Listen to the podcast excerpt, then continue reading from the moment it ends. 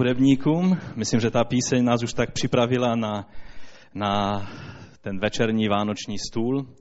Ale dříve ještě, než se rozejdeme a začneme připravovat eh, štědrovečerní tabuli, tak eh, mám možná kratší, ale mám slovo, které myslím, že stojí za to, abychom se nad ním zamysleli. A vlastně budu pokračovat tam, kde začali, eh, začali děti a učitelé nedělní besídky minulou neděli, protože chtěl bych přečíst ten příběh, alebo alespoň tu první část toho příběhu eh, o marnotratném synovi z Lukáše z 15. kapitoly. Můžete si to otevřít se mnou. A myslím, že kdo trošku je všímavý, tak mu nemohlo ujít pozornosti, že to poselství bylo tak silné a tak skvělé, že eh, jste čekali určitě, že se k tomu, že se k tomu vrátím. Lukáš, 15. kapitola od 11. verše. Ježíš pokračoval. Jeden člověk měl dva syny. Ten mladší řekl otci, otče, dej mi díl majetku, který mi náleží. A tak jim rozdělil své jmění. Mladší syn za pár dní všechno prodal a odešel do daleké země, kde svůj majetek promrhal rozmařilým životem. Když všechno utratil, nastal v té zemi veliký hlad a on začal trpět nouzi. Později se uchylil, uchytil u jednoho občana té země a ten ho poslal na pole pást vepře. Toužil si naplnit břicho lusky, které žrali vepři, ale nedostával ani to. Když se nakonec vzpamatoval, řekl si, kolik nádeníků má u mého otce jídla na zbyt a já tu umírám hlady. Vstanu, půjdu k otci a řeknu mu, Otče, zhřešil jsem proti nebi i proti tobě. Už si nezasloužím být považován za, své, za tvého syna. Udělej mě jedním ze svých nádeníků. A tak vstal a vydal se ke svému otci. Otec ho spatřil už z veliké dálky. Pohnut soucitem přiběhl, padl mu kolem krku a zasypal ho polípky. Otče, řekl syn, zhřešil jsem proti nebi i proti tobě. Už si nezasloužím být považován za tvého syna. Otec však nařídil svým služebníkům, přineste nejlepší šaty a oblečte ho. Navlékněte mu prsten a obujte ho. Přiveďte vykrmené tele a poraste je. Jezme a oslavujme, neboť tento můj syn byl mrtev a ožil. Byl ztracen a je nalezen. A tak začali oslavovat. Já vím, že to není zrovna vánoční text, ale je to text, kvůli čemu Vánoce byly. Aby mnozí ztracení synové a dcery mohli přijít ke svému nebeskému Otci. Aby člověk, jako lidstvo jako celek, aby se mohlo vrátit ke svému pánu. Víte, nelze. A já vím, že, že si všímáte, že jsem přečetl jenom, jenom tu nejpozitivnější část toho textu. Pak tam dále pokračuje takové ty rozpaky a, a problémy, které prožíval ten starší e, syn nebo starší bratr toho, který se vrátil. Ale e, o tom jsme už mluvili, mluvili mnohokrát. Ale já vám chci říct, že o Vánocích je důležité, abychom měli na paměti to, proč Ježíš tady přišel. On přišel, aby marnotratní synové a dcery se mohli vrátit k otci. On přišel, aby bylo možné, aby člověk byl vzat na milost. Aby bylo možné, aby člověk, který se vzdálil od Boha, odešel od Boha, dokonce úplně se ztratil ze zorného úhlu lidí i Boha. V tom, eh, v tom smyslu, že odešel úplně od Boha. Bůh je ten, který přijímá ztracené syny zpátky. A minulou neděli já nevím, jak vy, jak jste to prožili vy, ale já jsem byl pohnut úplně od začátku. Víte, já, já se vám přiznám k jedné věci teď, ale prosím, nesuďte mě přísně kvůli tomu. Kdysi dávno, když byly e, vždycky ty vánoční kvěstky, se tomu říkalo, kvěstka? Ještě jak já jsem byl dítě, tak vždycky to bylo, že se říkali veršíky a děti říkali veršíky a někdy už to potom bylo dost takové, že jsme ty veršíky znali, protože holce dost opakovali. A já se vám přiznám, že bylo jedno období v mém životě, kdy, když se rozdělovaly služby v práci, to jsem ještě tehdy měl světské zaměstnání, a bylo třeba zrovna na tu neděli, aby někdo vzal službu, když zase byly ty veršíky, celá litánie, tak já jsem si tu službu klidně vzal. Protože jsem věděl, že mi nic tak podstatného zas neunikne. Teď vím, že se na mě mnozí mráčíte velice přísně. Ale pak přišel čas, kdy Bůh začal žehnat těm, už tomu neříkáme kvěstka, ale vánočním, vánočním zhromážděním, kdy děti slouží. A ať jsou to scénky, ať jsou to veršíky, ať jsou to muzikály, je to požehnané a mluví to přímo k srdci a celou tu neděli jsem měl, tak říkajíc, halušku v krku a slzy v očích a věděl jsem, že Bůh ke mně mluví. A já vím, že k mnohým z vás taky Bůh mluvil. A jasně, ten muzikál byl rostomilý, vystupovali děti a některé děti jsou kvalitními herci, dokážou to zahrát tak, že ani profesionální herec by to tak nezahrál. Jiné děti, tak jsme rádi, že řeknou aspoň jednu větu a tu řeknou tak, že nám zůstane v paměti navždy. A je to rostomilé. Ale já vám chci říct, to je hezké a hlavně my rodiče to prožíváme, že hodně silně. Když jsem měl malé děti, taky jsem to takhle prožíval. Ale to poselství bylo velice přímé a velice jasné. A já jsem pánu vděčný za toto poselství. Třeba večer tu byla jiná akce, to poselství nějaké jasné jsem nějak nevnímal, možná jsem těžko chápavý. Ale v to dopoledne jsem vděčný pánu za to oslovení. Já jsem najednou uviděl mnohé ztracené a marnotratné syny, které jsem měl možnost za svůj život vidět, odcházet. Najednou se mi převinuli před očima. Mnozí lidé, syny i dcery, kteří byli natření pro pána, byli syny nebeského a dcerami nebeského otce. A pak najednou se to něco v nich stalo. A začali takhle chodit kolem okraju toho, toho plotu pozemku Božího království a začali přemýšlet, jak by to bylo krásné, kdyby mohli být venku. A mysleli si, že někdo je bude držet, že někdo je bude přemlouvat, že někdo bude klekat na kolena a prosit je, prosím, neodcházej. A nikdo to neučinil. A tak si vzali, co jim patří a šli. Jako tento marnotratný syn. Mnohé jsem viděl odcházet a to je jedna z nejsmutnějších věcí, kterou může prožít každý služebník, který slouží Božím slovem. Když vidíte, jak člověk, který prožil Boží milost, najednou se odvrátí a jde pryč. Ale pak jsem taky uviděl, a to je to, co mě zasáhlo, tu slávu, tu nádheru. V tom bodě, jak jsme skončili, je napsáno a tak začali oslavovat, protože, protože byla, byla velká sláva v tom domě, protože ten marnotratný syn se vrátil. Já jsem najednou uviděl, jak úžasné, jak skvěle, jak nádherné to je, když si mohu vzpomenout na všechny ty marnotratné syny a dcery, kteří se vrátili ke svému nebeskému otci. A proto mě to tak dojalo, proto se mě to tak dotklo, ta, ten celý muzikál, protože jsem si uvědomil, jak je to slavné. A víte, nejenom, že se tady na zemi radujeme z toho, že se marnotratný syn vrátí k nebeskému otci, ale v nebi je řečeno, že nad jedním hříšníkem, který se dá na boží cestu, se raduje celé nebe. A co znamená celé nebe, to vůbec si nedokážeme představit.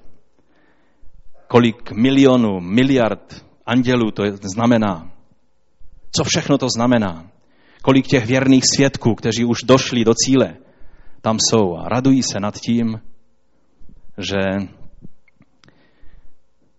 jeden ztracený syn, který vlastně pro Boha už byl mrtev, tak jak ten otec řekl, on byl mrtev, mrtev ale teď žije a je tady a proto začali oslavovat a, a je to slavné. Ale moje otázka dnes, protože já mám vlastně jen jednu otázku dnes na vás. Dnes mám nedělní otázku a zítra budu mít druhou otázku a to bude sváteční, vánoční otázka. Ta dnešní nedělní otázka zní, proč se mnozí marnotratní synové nebo dcery nevrácejí? Je to smutná otázka. Ale nejsme tady jenom proto, abychom mluvili o, o příjemných věcech. Protože vždy, když vidíme marnotratného syna nebo dceru, který, který se nebo která se vrací k otci, tak ve stejné chvíli si uvědomujeme, že jsou mnozí, kteří zůstávají tam pryč, u těch prasat. v tom rádoby životě, který si úplně jinak představovali. A tak jsem si kladl tu otázku minulou neděli, protože v, u, u toho muzikálu mi tahle otázka vyvstala. Proč mnozí synové a dcery, kteří odešli, neprožili tuhle slavnou část toho příběhu, že by se vrátili zpátky k otci. A přišlo mi to hodně líto a položil jsem si tu otázku. Proč to tak je?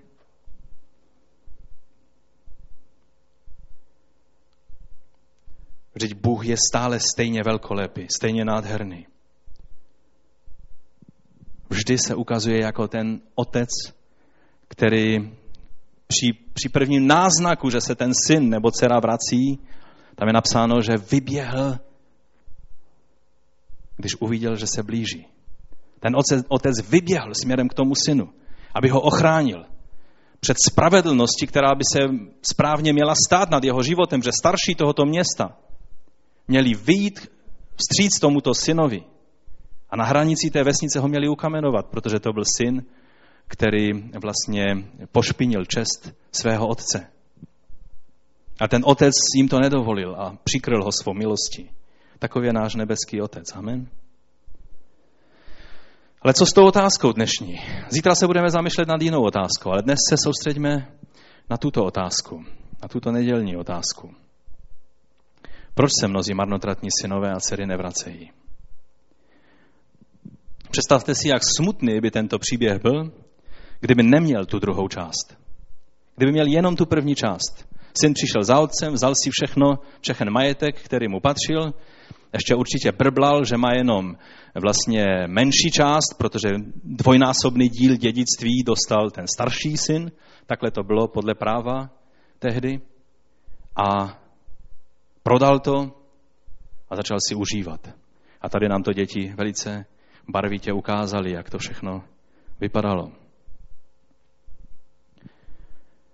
Kdyby to byl konec toho příběhu, byl by to velice tragický a smutný příběh. I z lidského hlediska by to byl smutný příběh, ale když pomyslíme na věčný osud člověka, je dvojnásob, je tisíckrát víc tragický, než jenom ten lidský rozměr, že někdo skončí jako absolutní troska, i když si představoval, že bude v životě king.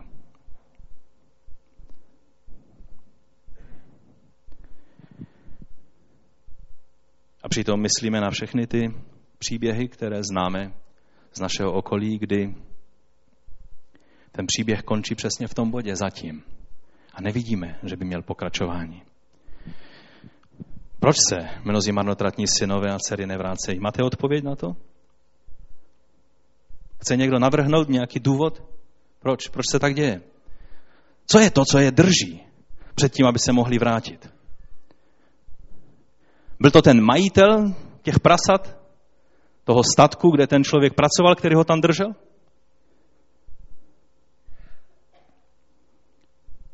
Co bylo tím důvodem? Co je tím důvodem? Proč se mnozí marnotratní synové nevracejí? Ta odpověď má jediné slovo. Je to pícha. Je to pícha. Je to pícha, která vězí v člověku, která nedovoluje, aby člověk se mohl spamatovat. A aby ten příběh mohl mít ten nádherný konec.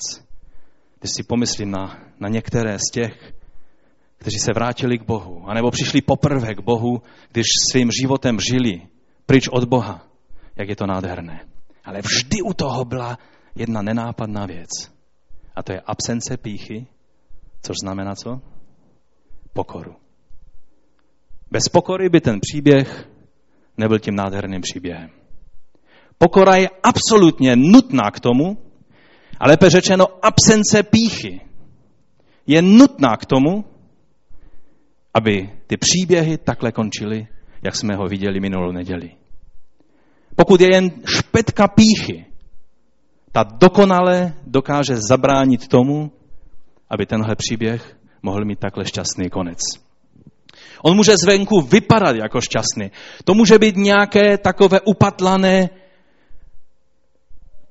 uplacané zakončení příběhu marnotratného syna. Ale všichni víme, že to není to. Že ten člověk se skutečně nevrátil. Tam, kde je pokání, kde je pokora, kde pícha přestane bránit, tam je slavný návrat syna, který předtím byl mrtev a teď žije. Tím důvodem je pícha. To je absolutní nutnost, aby pícha byla pryč, aby mohlo se stát účinné pokání k životu. Picha vždy jen omlouvá, zakrývá, přehazuje vínu na někoho druhého. Znáte to? To bylo už v ráji. Pane, to, to ta žena, kterou jsi mi dal. A žena, to ten had, který tady se potuluje po, po zahradě.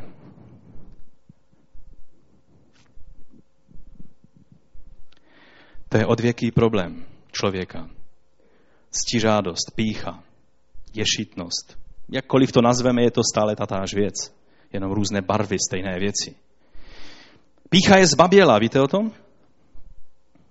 Pokora má odvahu. Pícha je zbaběla na to, aby se podívala pravdě do očí. Jedně pokorný člověk zvedne oči a podívá se do zrcadla sám na sebe. Pícha si stále něco namlouvá. Ale dobře víme, že je to pravda, která osvobozuje. A k přijetí pravdy je třeba pokoru. Není možné přijmout pravdu bez pokory. Existuje skvělá kniha, která se jmenuje Mám o tebe takový zájem, že ti chci říct pravdu od Davida Ausburgera. Vydalo to Teen Challenge, nevím jestli knižně, já to mám v elektronické podobě. Je to skvělá kniha. Já vám přečtu jeden úryvek z té knihy. Svou minulost ve skutečnosti neznáme. Víme, že naše paměť je selektivní. Vzpomínáme si jen na to, co se hodí do naší představy o sobě. Uvědomujeme si to, že to je pravda? Jak když jsem četl ta slova, tak jsem si uvědomil, jak pravdivé to je. Nevidíme skutečnost ve své minulosti, jen Bůh nás zná. Pavel byl natolik moudrý, že řekl, že on sám sebe nesoudí, protože ví, že jeho pohled je vždycky selektivní. Bůh je ten, který soudí. A Augsburger tady pokračuje dále tak. Německý filozof Friedrich Nietzsche to vystižně vyjádřil slovy. Pícha a paměť se dostali do sporu. Samozřejmě ničeho neuznáváme v jeho filozofických postojích, ale tuhle věc, kterou zrovna řekl, je hodně zajímavá a proto ho David Ausburger tady cituje. Pícha a paměť se dostali do sporu. Paměť řekla, stalo se to tak a tak. A pícha odpověděla, ale takhle to přece nemohlo být. A paměť se vzdala. Platí to pro každého z nás. Paměť se znovu a znovu vzdává. Vzpomínky, které si vybavujeme, jsou většinou retušovány. Pícha upravila většinu dávných rozhovorů, které dnes citujeme. To je tak pravdivé, že až to bolí. Paměť je muzeum. Vstupujeme do jedné místnosti za druhou a prohlížíme si vystavené exponáty. Při prohlídce svého muzea si všimněte, jak vyběrové jsou vystavené artefakty. Je to umění nebo fakta? Vytvořili jste, jste je, abyste naplnili své potřeby, nebo jste je zachytili, abyste zaznamenali skutečnost. Tolik citát. Já teď nechci, abychom hlasovali, jestli je pravdivý nebo ne. Prostě se nad tím zamysleme. Pícha je velice vlezlá věc. A jak jsem už řekl, tak chci zopakovat, že není nic smutnějšího, než vidět takovéto upatlané, uplacané pokání, které není upřímné, ve kterém není pokora. V takové chvíli se díváte na člověka, který si na něco hraje, snaží se vzbudit určitý dojem, ale vy víte, a oč jde mnohem víc, Bůh ví mnohem lépe, že se o pokání nejedná. Protože Bůh vidí do srdce. A pokud je v srdci pícha, nemůže se jednat o pokání. Takové srdce se neodvrátilo od svého hříchu, ale hledá stále nové a nové přikrytí a vysvětlení a, a, a svalování víny na třeba na toho hada z raje. Někdy než říkat, a to ďábel, a to ďábel, někdy je lepší říct, ano, ďábel mě pokouší, ale já jsem ten, který jsem se nechal pokusit. A proto je třeba se podat Bohu a vzepřít se ďáblu a on pak uteče. A když mu otevřu své srdce, když mu dám přístup, když mu dám místo ve svém životě, pak se nemohu divit, že on taky udělá to, co dělá na plný úvazek. A to je svádět lidi od Boha, spochybňovat Boží slovo, podporovat píchu a ctižádost člověku a tak dále. Často u takového člověka musíme vidět, že ani nepochopil, oč Bohu jde. Že je to určitá jenom póza.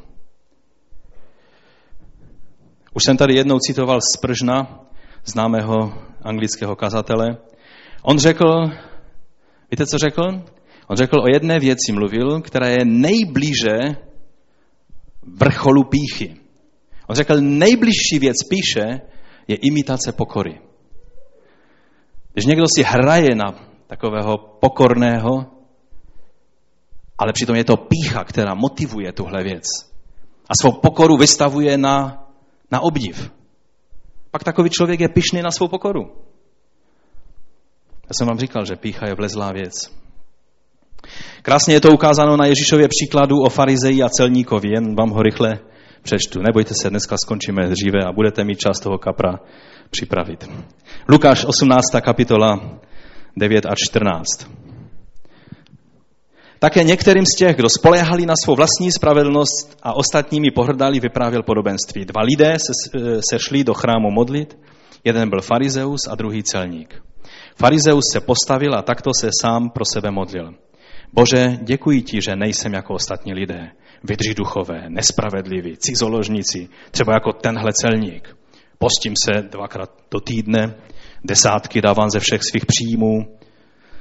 Celník zůstal úplně vzadu. Neodvažoval se ani vzhlédnout k nebi, ale byl se do prsou. Bože, smiluj se nad hříšníkem, jako jsem já. Říkám vám, že tento muž, nikoli v tamten, odešel domů ospravedlněn. Každý, kdo se povyšuje, bude ponížen. A kdo se ponižuje, bude povýšen. To je Ježíšův závěr. V jednom zboru na nedělní besídce učitelé Olinko nedělní besídky tenhle příběh vyprávěli velice barvitým způsobem svým dětem. A ten učitel se tak natchnul tím příběhem a vyprávěl, jak, jak vlastně, co Ježíš tím chtěl říct. A pak říká, už byl závěr, a říká, no a teď děti, povstaňme všichni a poděkujme Bohu, že nejsme jako ten farizej.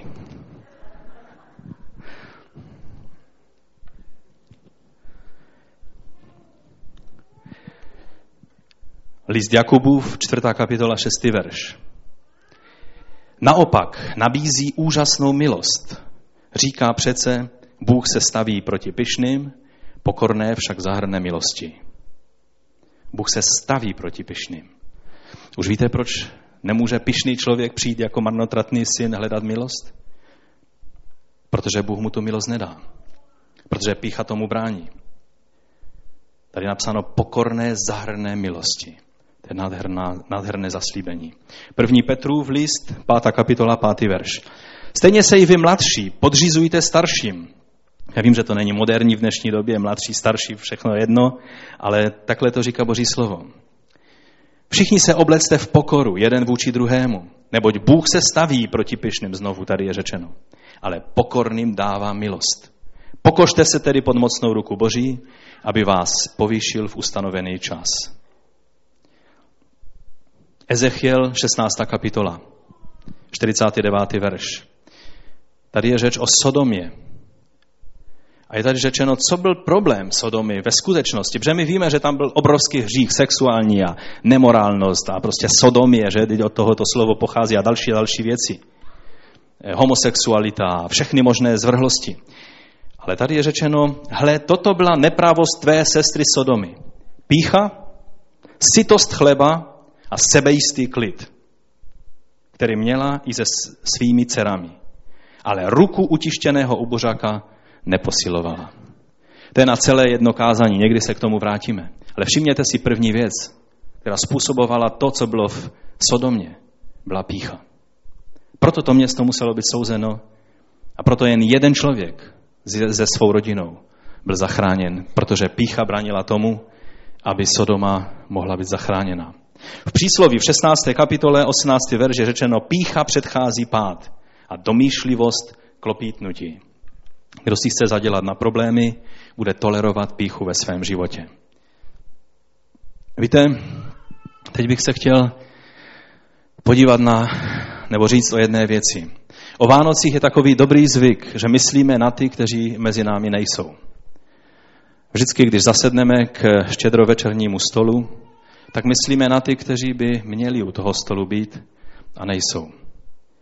A je to vždycky takový čas, kdy rozjímáme nad, nad tím, kdo tady byl a kdo tady není. Když pomyslím na ten rok, který právě končí, v tomto roce nás opustili tři bratři. A pro mě tři hrdinové víry. Ještě minulé Vánoce tady mezi námi byli. Všichni tři mě osobně byli velice blízcí. A myslím, že nejenom mě. První, to bylo koncem února, odešel k pánu velice náhle můj vlastní otec. A v tom okamžiku jakoby odešla kontinuita s tou generací našich otců. Protože ve staršostvu vlastně on byl ten poslední té generace, jakoby takovým tím pojítkem mezi tou generací našich otců, protože já už jsem třetí generace v tomhle sboru. A těch generací přibývá. Benjamin a Olež už a další mnozí tady jsou čtvrtá generace a, a ty zrovna se začínají rodit i členové páté generace. To je dobré, díky pánu.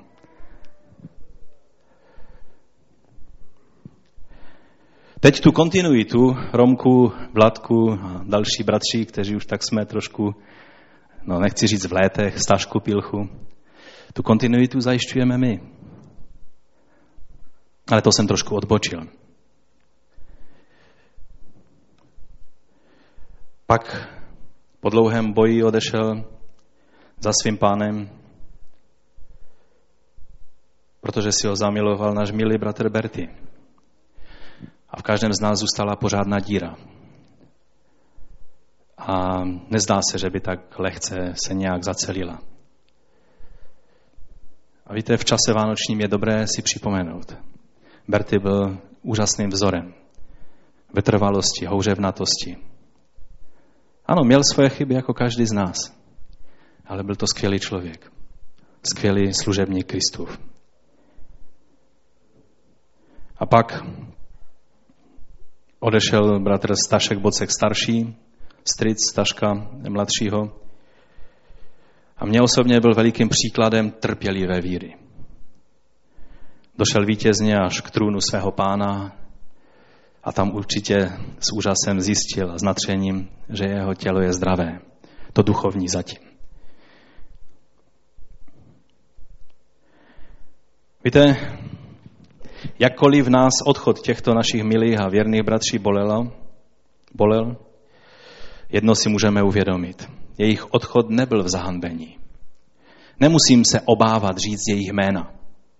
Jméno toho marnotratného syna neznáme a neznáme ani jméno toho staršího bratra, ani toho otce, aby náhodou Ježíš nemusel říct natvrdo, o koho se jedná. Ale jména těch třech můžeme říct, protože jejich odchod byl odchod do slávy. Amen. Nebyl k zahanbení, ale ke slávě. Víme, kam šli, protože víme, komu svěřili své životy.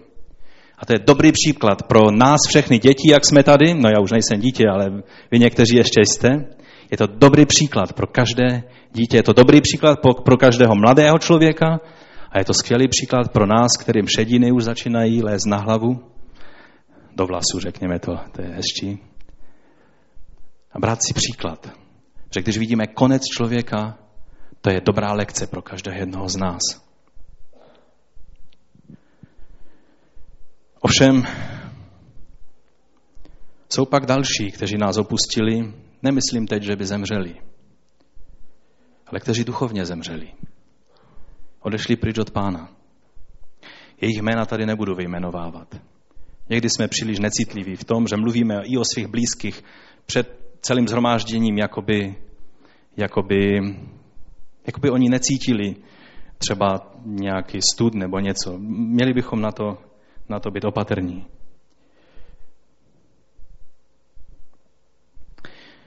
Jsou mnozí synové a dcery, kteří odešli a opustili svého nebeského Otce. Jsou to vlastně takový marnotratní synové.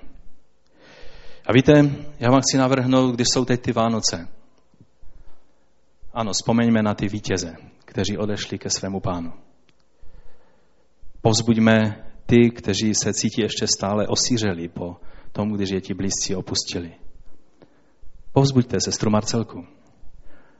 Povzbuďte sestru Bockovou. Ale vzpomeňme si na ty, kteří odešli a odešli od pána. A tam se někde toulají a možná už teď v tom čase ví, že udělali chybu. Ale jsou v zajetí píchy, která jim ne, nedovolí přijít zpátky. A tak se modlíme, aby ten otrokář musel padnout. Aby mohli být vysvobozeni ze zajetí toho otrokáře a mohli přijít zpátky. Tam u toho, u toho syna je jedna nádherná věc. Tam je řečeno, že se spamatoval, že přišel k sobě.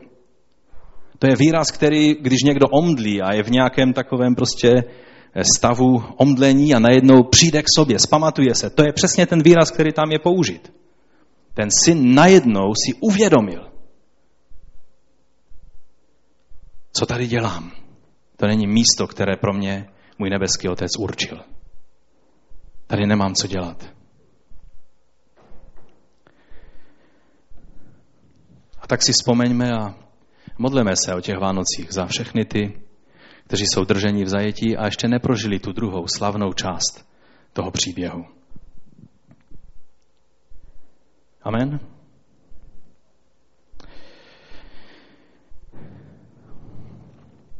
Myslím si, že je to dobrý úkol, abychom na ně pamatovali. Pak si taky vzpomíme na to všechno dobré, co jsme prožili v tom roce. A může z toho být dobré svědectví na Silvestra, abychom řekli, co dobrého jsme přijali. Ale pak pamatujme na ty, kteří ještě stále tu druhou část toho příběhu potřebují prožít. Jak se to vlastně děje? Proč? Proč lidé odcházejí od Boha? Jak je to s tím jejich návratem? Ještě než ukončíme a než odejdeme už chystat ten, ten štědrovečerní stůl, tak mi dovolte, abych ještě kratičce se k tomuto vyjádřil. Víte, zaprvé se podíváme na to, eh, jak je to s tím, eh, před tím odchodem. Někdy máme dojem, že lidé odcházejí od Boha a uvědomují si, že ano, tady je to skvělé, ale já, já musím do světa. Že, že jakoby odcházejí do světa a, a uvědomují si, že tam to bude hrůza, bude to otro, otrokařský e, prostě život, bude to, bude, to, bude to život v otroctví a tak dále. Opak je pravdou. Lidé odcházejí do světa, protože jim svět voní, protože se jim to líbí, protože hřích je láka, protože se to zdá, že je to příjemnost. A nejen, že se to zdá, že je příjemnost, ale mnohdy hřích příjemnost je. Je to novinka pro vás? Kdybychom soudili hřích jenom podle toho, jestli je to jed, který tě otraví, anebo je to příjemnost a rozkoš, která je příjemná a rozkošná, pak bychom byli velice zmatení. Hřích může velice chutnat, je druhá věc, že se vždy promění smrtonosný jed. Ale to na začátku člověk necítí. Takhle tento mladý kluk si představoval celý svět mi leží u nohou. Mám peníze, mám přátele, mám vliv, jsem známý v kruhu těch lidí, na kterých mi záleží, tak pojďme na to. Někdy si namlouváme, že ti lidé ve světě to jsou takové chodící mrtvoly, kteří neví, co ze sebou. Lidé si myslí, že se chopili života za pačesy, že se jim skutečně daří. Žel to je ta fáze vždycky jenom jedná. Ona trvá někdy měsíc, někdy rok, někdy sto let. Podívejme se na tři věci. Ten, ten, ten chlapec se chtěl stát svobodným, nezávislým. A jaký byl výsledek? Stal se otrokem. Jeho plány byly, že bude nezávislý a svobodný.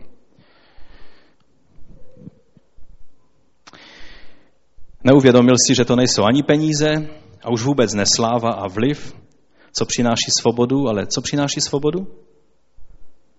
Poznáte pravdu. Pravda vás učiní svobodnými. Jan 8.32. Jedině pravda nás může osvobodit a k tomu, abychom se podívali pravdě do očí, potřebujeme pokoru. Za druhé chtěl hodovat. A jaký byl výsledek? Měl takový hlad, že ubíral prasatům. Já nevím, jestli jste někdy byli u prasat. Ale mě někdy rodiče dali na prázdniny na pár dnů k jedné takové rodině a oni měli záchod, to bylo kdysi takové ty staré usedlosti, kde záchod byl úplně až na konci toho celého dvora a šlo se tam kolem prasečího chlívku a tam hodně smrdělo a to prase vyřelo díru do těch dveří.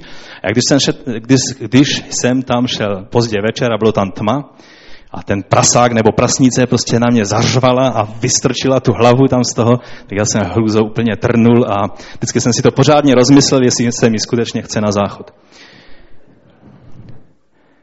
Vůbec si nedokážu představit ten smrad, ten hnůj, ta špína. A teď, že bych tam hrabal se v tom korytě a jedl to, co tam tomu prasetí ti lidé dávali. Pff. Ale víte, na co naříkal ten chlapec? On se dostal tak daleko, že nenaříkal na to, že musí jíst prasečí jídlo.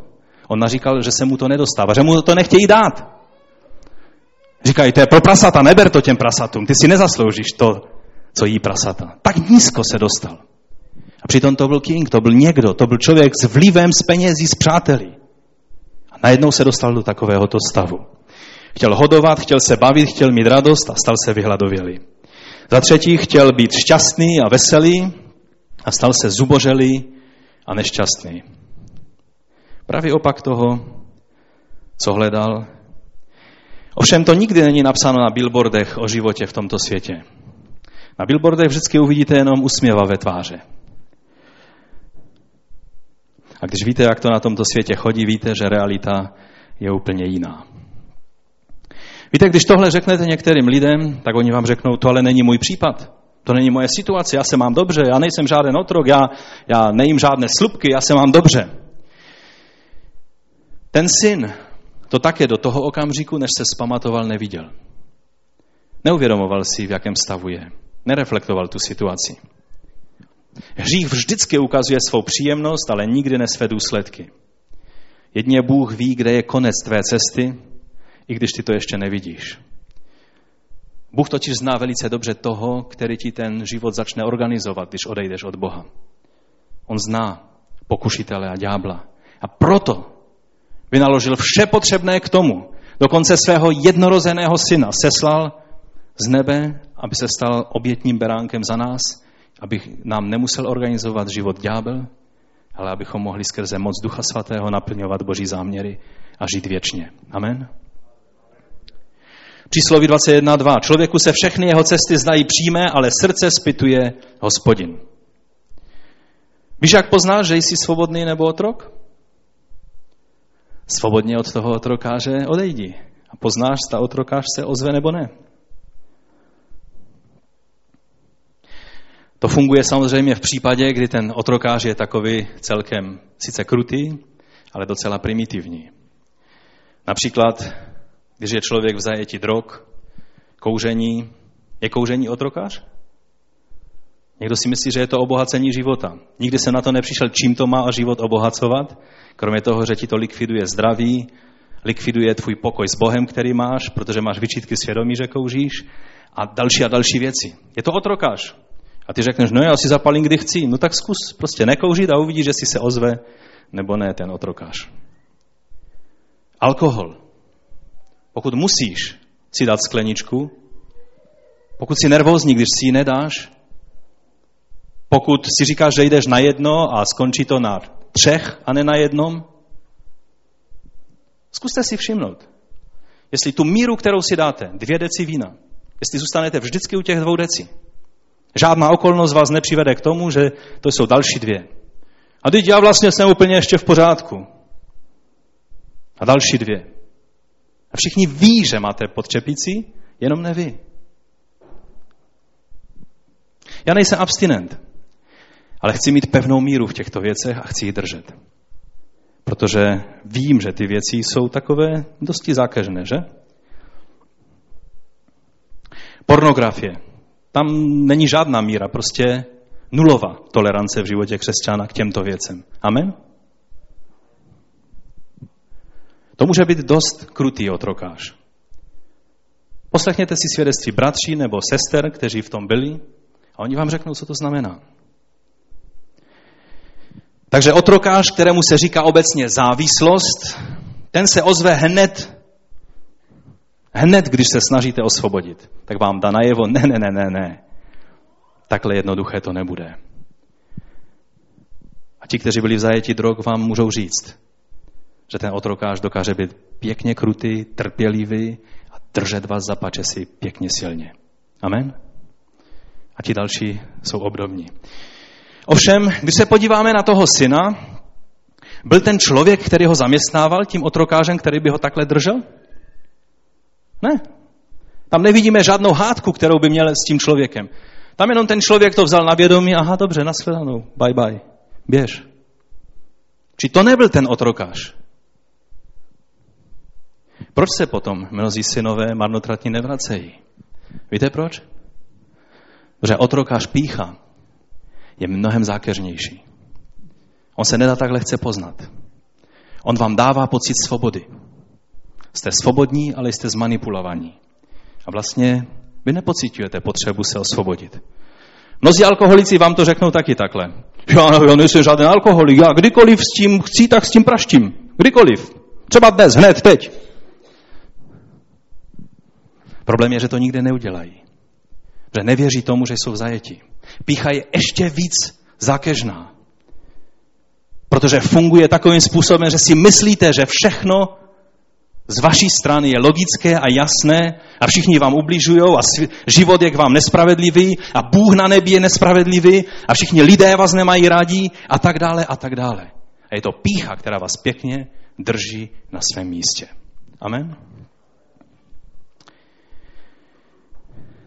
Díky Bohu, že ten syn tohoto otrokáře odhodil. A to je v tom okamžiku, že se vzpamatoval, že uviděl, že ty šupiny, které ďábel drží na očích lidí, že mu mohly padnout z očí.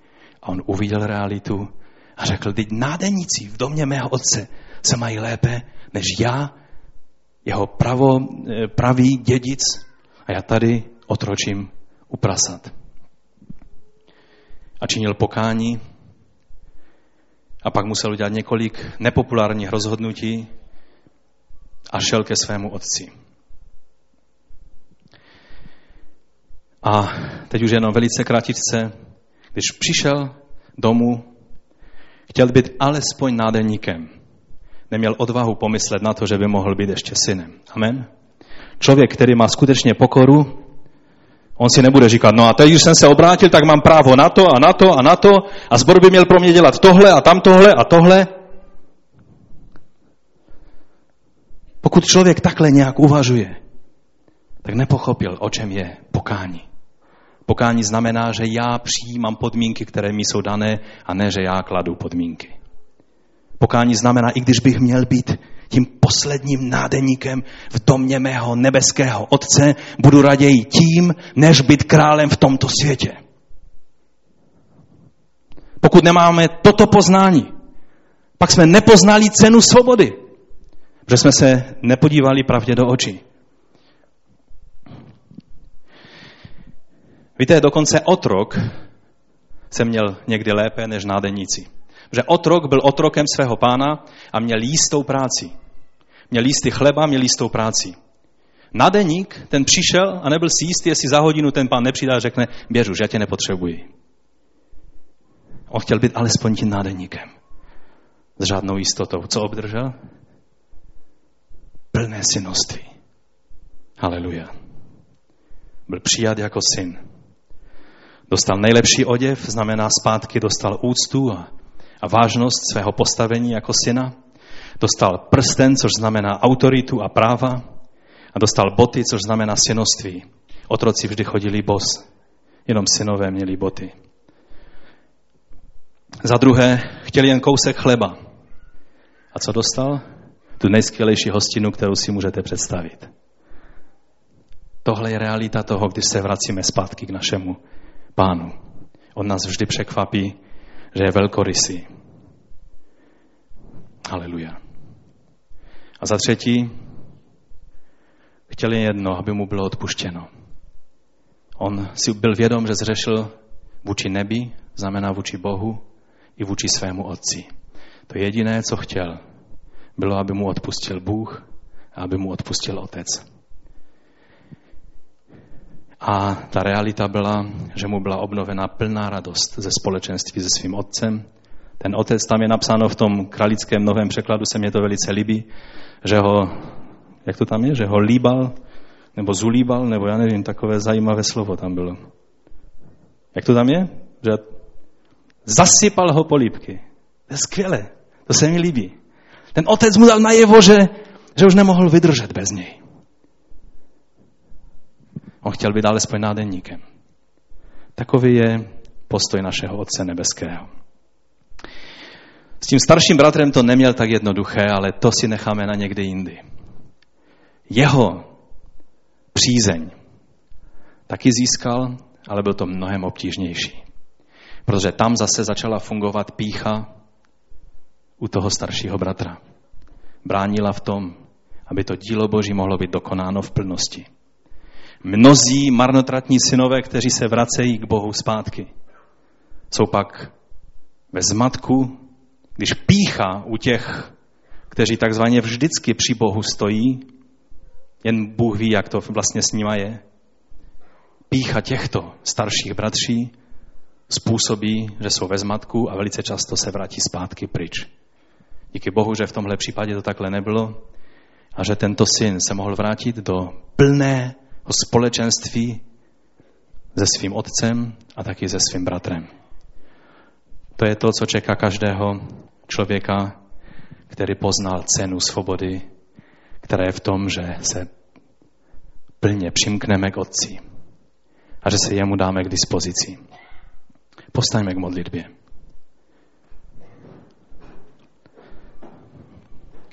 Modleme se, abychom my měli životy svobodné od jakékoliv píchy. Modleme se taky, aby ti lidé, o kterých víme a za které se modlíme, aby Bůh dovolil, že ty šupiny píchy v jejich životě budou moci padnout, aby mohli v pokoře činit pokání a, a přijít zpátky k Otci. Víte, to je cesta, kterou oni musí projít.